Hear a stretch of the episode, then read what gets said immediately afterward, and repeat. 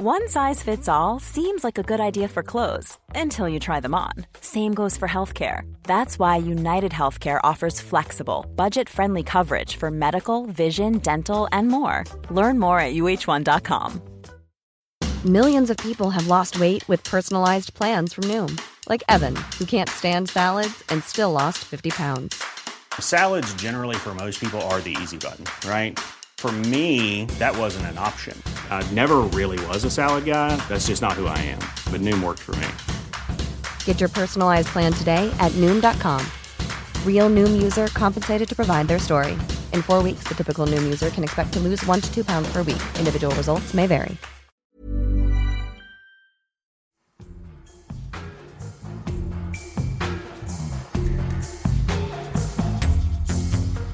Hello and welcome to The Hedgehog and the Fox, which is well and truly back after a three month absence.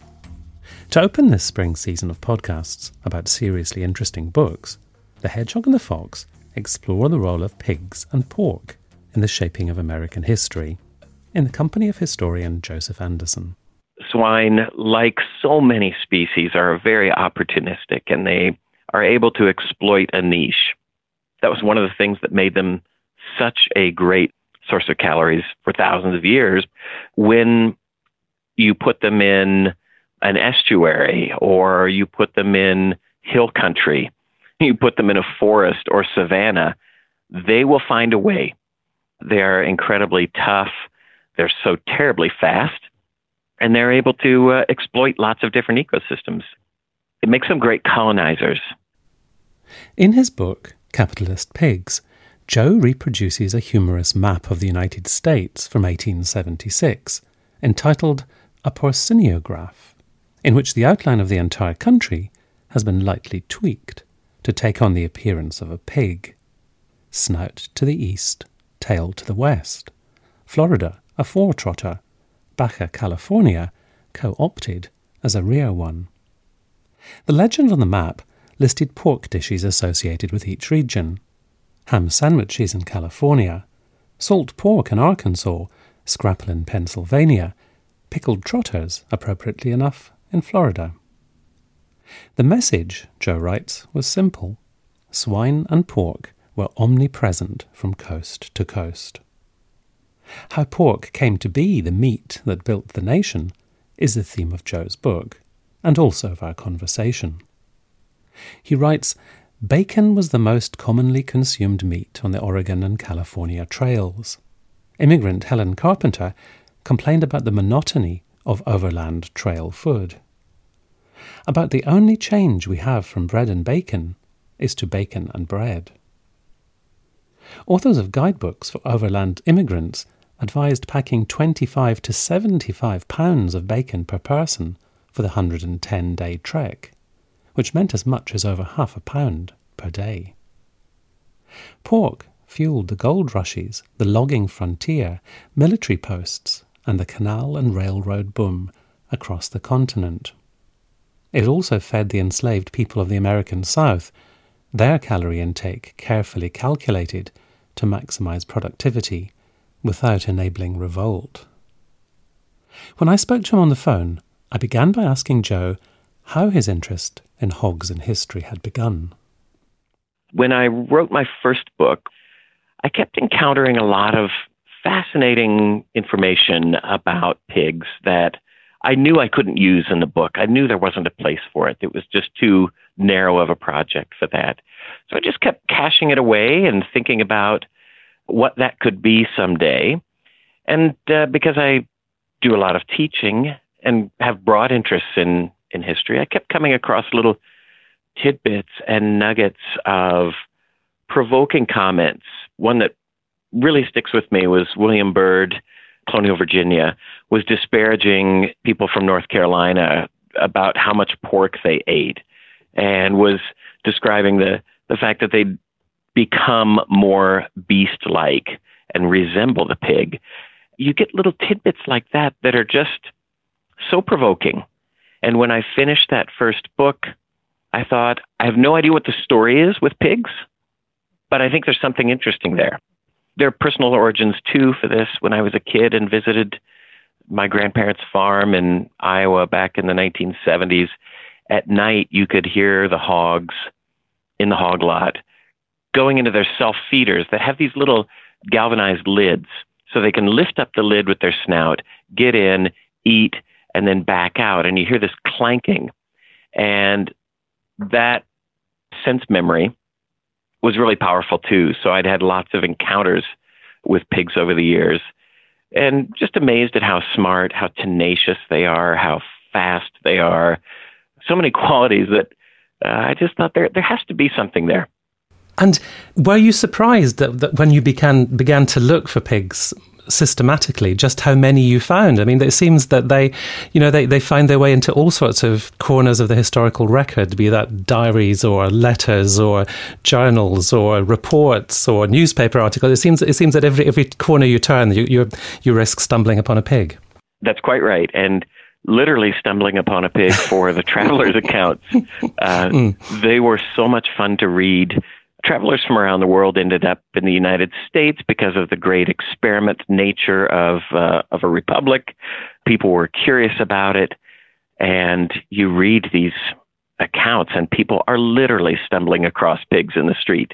Charles Dickens said, uh, "Take care of the pigs," uh, and of course, he was not admonishing people to provide appropriate Welfare. food and water, but take care of the pigs, mind the gap, as it were. Yes.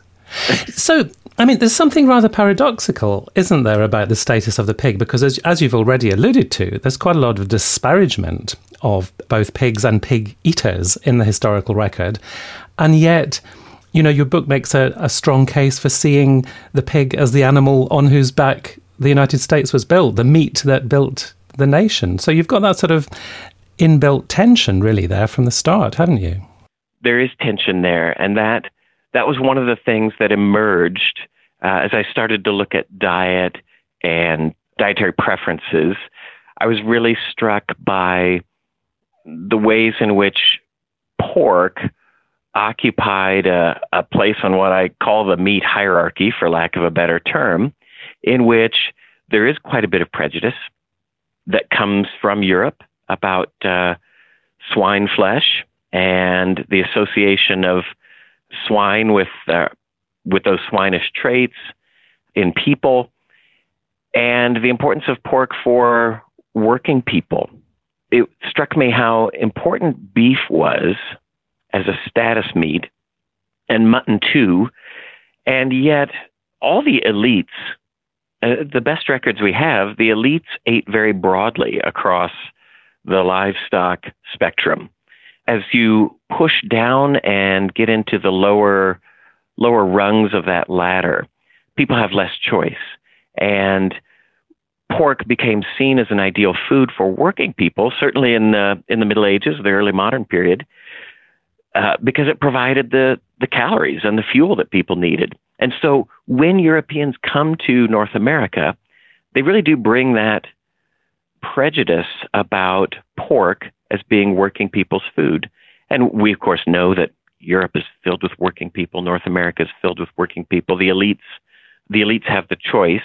But in North America, some of those working people start to have a few more options in terms of game, fish, and they really try and challenge that. But there are really powerful forces that keep pork associated with working people. And the exhibit A on that is slavery, race based slavery. I'm sure we'll come back to the question of slavery. But when the European settlers first begin to make an impact in North America, what kind of niche is the pig occupying in, in their lives?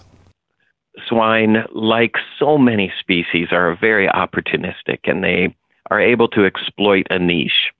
That was one of the things that made them such a great source of calories for thousands of years. When you put them in an estuary or you put them in hill country, you put them in a forest or savanna, they will find a way. They're incredibly tough. They're so terribly fast, and they're able to uh, exploit lots of different ecosystems. It makes them great colonizers. So for the Europeans, they really had a leg up because they had a species that could take care of itself and really emerged as a as an important threat to indigenous people on the continent. And so there's that that important cultural space as a colonizer, there are important ecological spaces, those niches, as well as the cultural space for dietary dietary preference and dietary need. So if people are imagining those early settlers as having a pen with a few pigs in it, it wasn't at all like that, was it? And and that's why they came into conflict with indigenous peoples. That's quite right. It was relatively easy, and I, say relatively. It, the settlers uh, certainly earned their supper. Let's say this uh, from a, a labor perspective, but they could put swine on an island, or they could let them run in the forest. And with some strategic interventions along the way, laying out some supply of food, could keep drawing the pigs back for a predictable predictable supper every now and again. It was a way of uh, utilizing space that, in a, a very rough sense, kind of resembled what native people had been doing on the continent, which is relying on hunting for their protein, uh, a lot of their protein, not all of it. And the settlers did something very similar. They ended up putting these animals out there, and when they needed them, either rounding them up or hunting them. So you're quite right. The pen was uh, was a very very limited tool, uh, frequently happening around the winter when um, they wanted to bring those animals back home and slaughter them, butcher, and salt and preserve them for for the uh, winter and spring season when they were living off the fruits of their summer labor. So at, th- at that stage, it wasn't, you know, selective breeding and things like that. It was a sort of semi-feral creature almost, or is that is that pushing it too far to characterize it in those terms? I don't think it's putting it too far for many, many areas of the continent. Remember that those animals that are brought over are not the result of improved breeding. We'll really see a, a strong effort on that in the 18th century. Certainly in England, emerges as a leader in selective breeding to standards, creating what, what we recognize today as a breed. So these animals were catch as catch can, and they were rewarded by their by their ability to survive. So this is a case where these animals that come in, they're relatively nondescript. They're heavily bristled.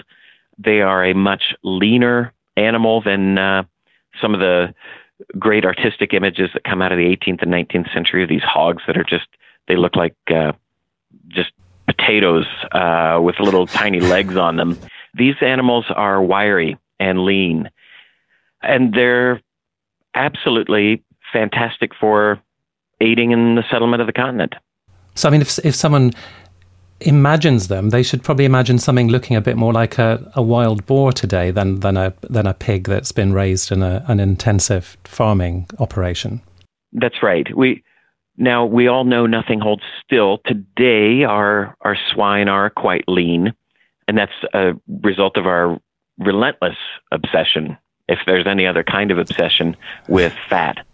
So we have created animals that today look quite lean but for a long time, that fat was, was very, very important. That was the source of a lot of your cooking oil. Fat was valuable to sell for lubricating oil in machines in industry. There were many markets for the fat, fat for illumination, so making into uh, lard oil lamps or candles. One of our big multinationals today, Procter and Gamble, one of those partners was a chandler, the other was a soap maker, and they ended up centering their early production in the exact ground zero for American hog production in the early 19th century, which was Cincinnati, Ohio.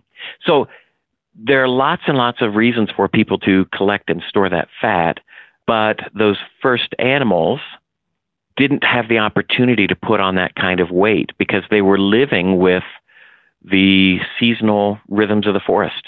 So when the when the acorns, when the nuts are falling, those are good times for those pigs. But uh, they'll have a tougher time at other seasons. But again, that ability for them to store fat is one of the things that made them so desirable, and their ability to take care of themselves. The they require a little less care than cattle and sheep. They are less vulnerable to some of those apex predators. That's one of the reasons why it was so easy in a scarce labor environment for people to raise those hogs and make a lot of money on those on those hogs. Your story is one of increasing intensification and systemization and focusing on productivity. And I wondered, when would you say that that process really begins to, to get underway in the, in the history of the American pig industry? That is a highly contested issue. I tend to locate the origins of that in the late 1800s. And I do so because the language around production changes. You start to see references to animals, and especially pigs, as a factory, a factory for converting cheap corn into expensive flesh. That language is mechanistic and it's it's quite striking the importance of system and rationalization that comes around in the late 19th century. Typically, a lot of people have located this process in the 20th, especially the mid 20th century. That is certainly true. That's a, that's a moment of great intensification. But if there is ever an origins moment, I think it comes with that uh, language around reconceptualizing animals as machines. You can see that in the farm press. There's just this wonderful fluorescence of agricultural periodicals, and they are talking about everything. There's testimony from farmers. The land grant universities uh, have all sorts of professionals dedicated to studying conversion ratios for feed grain to flesh, all sorts of experiments about what, what the optimal environment is. You know, a lot of this is utter nonsense, but there's a lot of real real things that are happening there and you can kind of see science and technology living and breathing in these agricultural periodicals when they look at how do we handle a disease threat? How do we handle the best ration for this particular region? What do we need to do to make sure that uh, these animals don't become sick when we put them together? To me, that's that's a that's an important turning point for us. And as you say, in those periodicals, you see those problems arising in real time, and you see the debates, and you see the, the conjectures and the, the solutions that were tried and perhaps abandoned before before a particular path was taken. It is amazing. I, I think, in particular, of, of health, and as the concentration and intensification was underway, it was an ideal disease environment for many, many different swine plagues, but one of the most notorious ones became known as hog cholera. And this was a absolutely devastating disease in the 1850s. And you see farmers and physicians grappling with that. And, and people swear by their cures they'll take corn cobs and char them and grind them up and feed them to their hogs. And will swear that after they fed this in accompaniment with castor oil or something that those animals will be cured or will be immune to the infection. And uh, you know in the age before louis pasteur lots of theories are out there about uh, the ways in which disease or diseases are transmitted and acquired. And you see this desperate sense of a search for a cure with hog cholera. And again, the the certainty with which farmers and experts promote their cures, even if they're not trying to make a buck off it, they believe they have found something that will advance the cause of civilization and they want to share it. And they've written an article or an essay or a letter to the editor of one of these periodicals. It's easy to get lost in that, and it's a ton of fun to see that the dynamism of that particular cultural moment. I those are times when you think maybe the book will never actually be published because I'm so uh, so mired in the sources. But but uh, I guess that's a good thing too. Yes, as long as you yes, as long as you as long as you come back eventually, you can report back. Because as right. you say, well, yeah, eventually, of... yeah, I was going to say eventually you'll need a bagel or uh, or a muffin or something like that, so you have to leave uh, leave that behind.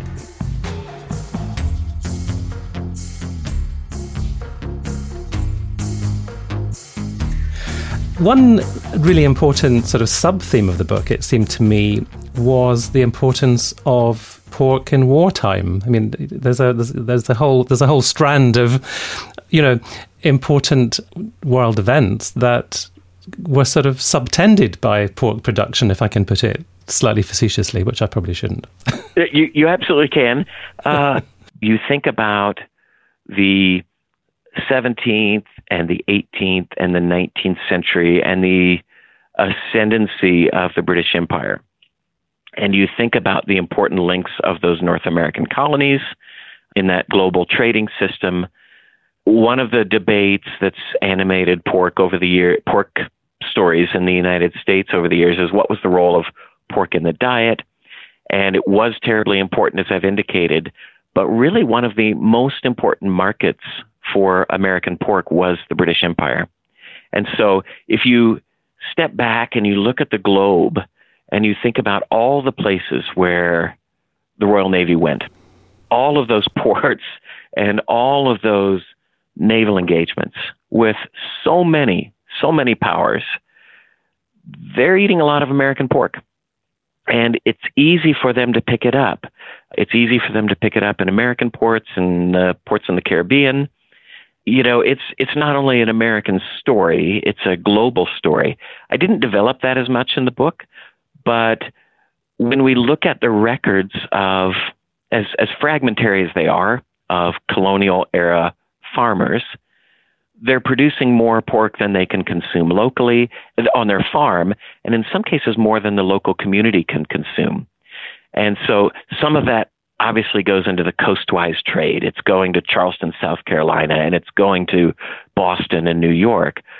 But an awful lot of it is going on those ships around the world to feed the British Army and the Royal Navy.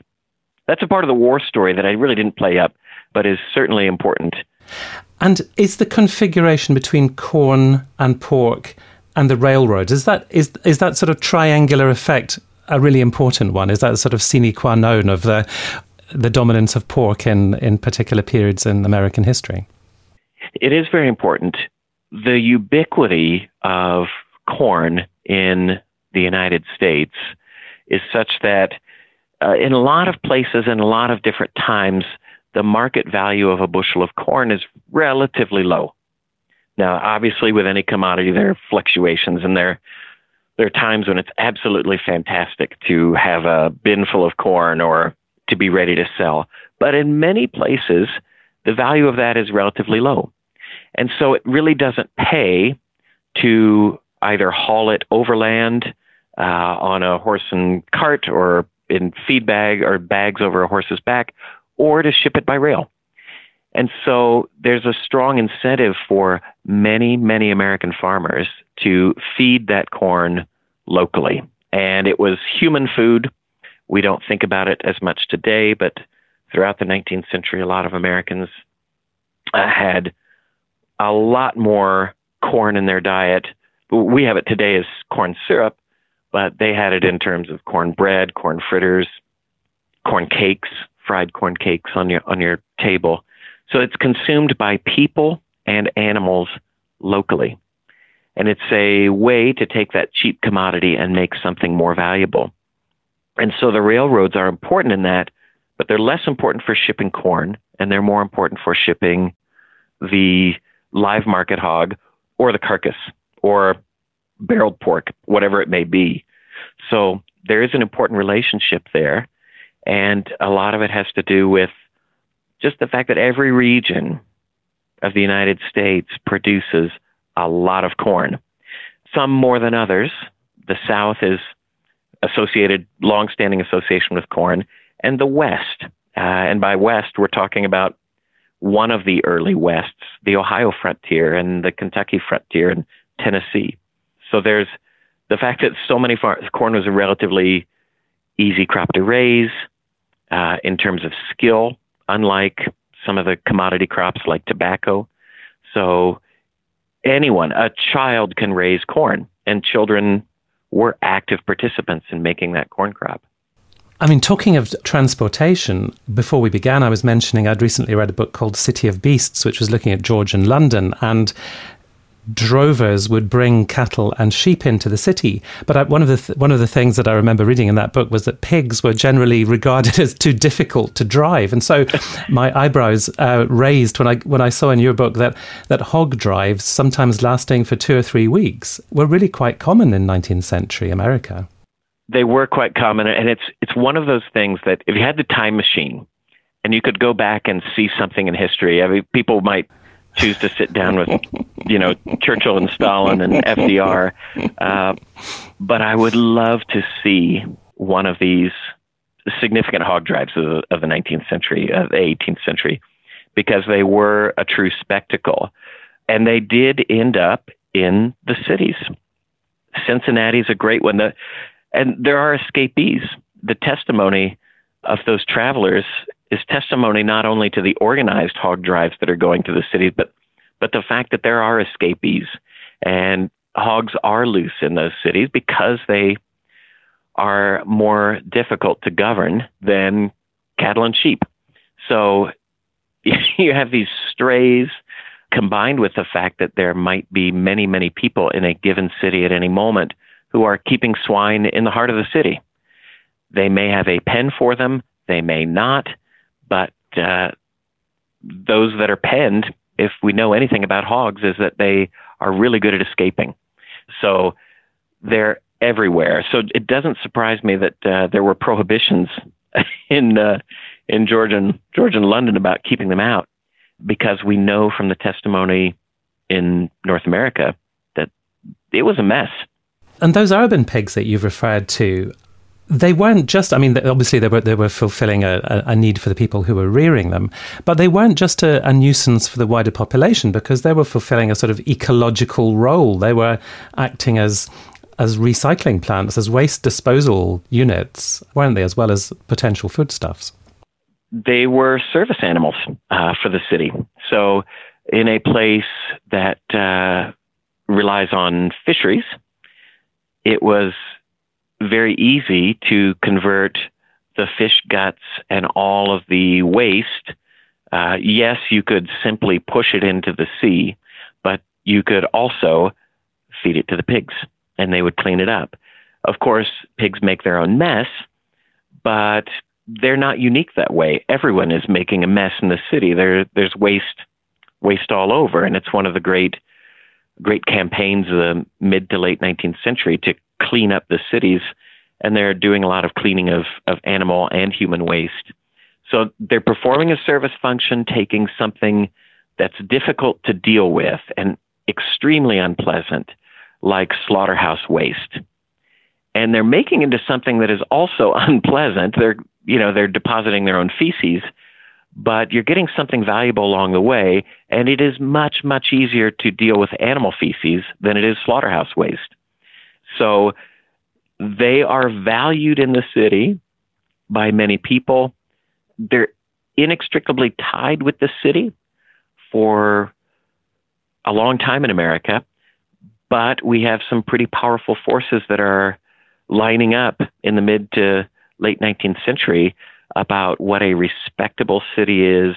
We see the growth of a increasingly influential middle class, certainly a, a minority but a very vocal, vocal and powerful minority that want these animals out, not only for controlling the animals, but to control the people who are associated with those animals. And that's often the working class. Now, your book is not just interested in the economics and the the politics. You're also, you know, you've also got lots of interesting things to say about how the pig and pork are embedded culturally in the history of the United States. And I thought one particularly interesting section was where you write about the origins and the cultural significance of soul food by the by the 20th century and looking at the sort of sometimes ambivalent relationship that African Americans had with a particular diet which originated in the South during the time of, of slavery. Can you say a little bit about some of the sort of cultural forces you see at, at work in, in, in that case? That was absolutely fascinating to explore and to find all sorts of source material popping up in unexpected places around stories that I'd read a lot about and knew a lot about, including the civil rights movement and the Black Power movement. but I hadn't paid much attention to food. That's a great example. So, in Southern slavery, and that uh, important incarnation of it, because it existed in the North too uh, for for much of American history, but certainly in the the plantation South, on those large estates where there were many, many enslaved people, the food supply was heavily regulated. And there's a lot of discourse around what's the appropriate amount of food for an enslaved person. And generally, they settle around on uh, about three quarters of a pound per week. And that's, by our standards, not a lot of meat. And for people who are doing incredible physical work, as, as was often said in those days, from can-see to can't, that's not a lot of protein to maintain a body. So slavery had this reason to it, if you can call the inhumanity reasonable, but a reason and a rationale to get people enough calories to do the job and enough protein to maintain their bodies, but not so much that they would run away or fight back. Now, we know that people ran away and fought back. So when emancipation finally comes after the, the Civil War and the ratification of the 13th Amendment and the arrival of the United States Army in many areas of the South, a lot of people wanted something a little different and wanted something more. And very, very quickly, landowners in the South, predominantly white and predominantly wealthy, but not always, reinstituted uh, a form of a new plantation agriculture. And it was also associated with pork because pork was low cost, because it provided so many calories, so much important fat that the human body needs. They found it to be a very convenient food source. And as a result, when many African Americans are fighting back over the years and they achieve some successes, albeit limited, there's a desire on the part of many people to let that go. And there's a, on the other end of the spectrum, there's a celebration of that.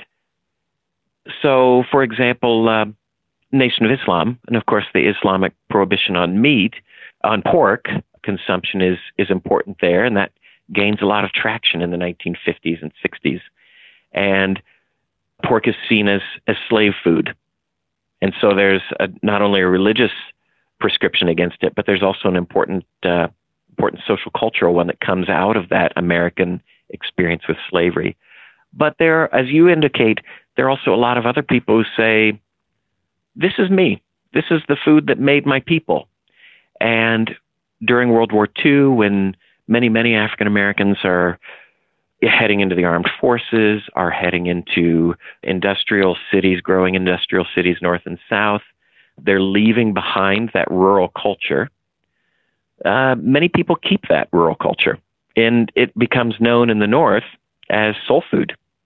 So it's a fascinating celebration of the fact that enslaved people ate all the way across that hog carcass, but often low on the hog which included the innards, all those things that uh, many people kind of blanch at today, but the intestines, the chitterlings, uh, or chitlins as they're known locally, all those things play an important role. Hog maws, one of the things that I found in uh, the New Deal photographs of the 1930s and 40s was a great image of Detroit and a little grocery, a little meat market in an African American part of Detroit, and they're selling hog lungs, they're selling the jaws, they're selling all of the kind of the the parts of the hog that many middle class Americans and that growing growing middle class were not interested in eating, but still have a valuable valuable cultural and dietary dietary function for a lot of people. And and so that's fascinating to me. Uh, and I hoped I hope to bring that out in the book to talk a little bit about the way food works in so many different ways yeah. beyond calories and, and protein. In your subtitle, your subtitle book, Pigs, Pork and Power in America, and I wondered, how do you see the landscape of power today as far as as far as pig rearing is concerned? Because one of the facts I took away from the book is that almost two thirds of the pork reared in the States today is produced by just four huge companies. When you talk about pigs and pork in the context of power, they the the power today is that those producers who raise that pork have a tremendous amount of power not only over what we eat but also the land itself and when we talk about our ecological crises that we confront today in places where pork production is especially intensive there have been some real negative consequences. So, on one hand, Americans really like to eat pork. We love our bacon. we we love our pork loin. We love all sorts of things that come off the hog carcass. And we love the fact that it's inexpensive. Meat in North America generally has been relatively inexpensive for a long time. It's a case where that's been part of the American ethic here that we have relatively cheap meat and we like it. And so that, that industry has had the power to deliver cheap meat. That industry has also had the power to shape landscapes and labor. And at a time when we've had significant rural depopulation, particularly from the farm, not just rural areas, because some rural areas are, are doing okay, but as we've seen less farm labor, we've seen lots of migrant farm labor brought in to do that work. And that labor has been relatively powerless in the context of American agricultural history. So it's a case where uh, the industry's power, again, it, it's it's delivered what it promised, but it's also delivered far more than was promised, and we tend to minimize a lot of those stories when we like to talk about cheap food. I was talking to Joseph Anderson about his book, Capitalist Pigs, which one review called A Meaty, Accessible, and Clear Eyed Agricultural History. It's available in a large format paperback edition from West Virginia University Press. If you've enjoyed this interview, you'll find more than 50 others in the series at thehedgehogandthefox.com. You can subscribe to the program wherever you get your podcasts, catch up on any interviews you've missed, and leave a review. I'll be back again soon with another program. So until then, thank you very much for listening. Goodbye.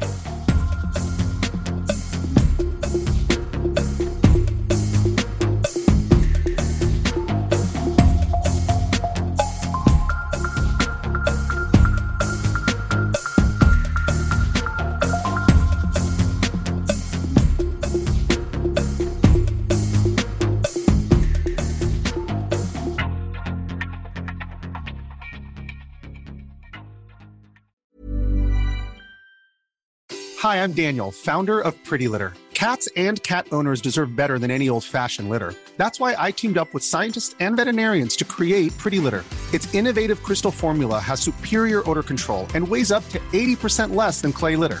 Pretty Litter even monitors health by changing colors to help detect early signs of potential illness. It's the world's smartest kitty litter. Go to prettylitter.com and use code ACAST for 20% off your first order and a free cat toy. Terms and conditions apply. See site for details.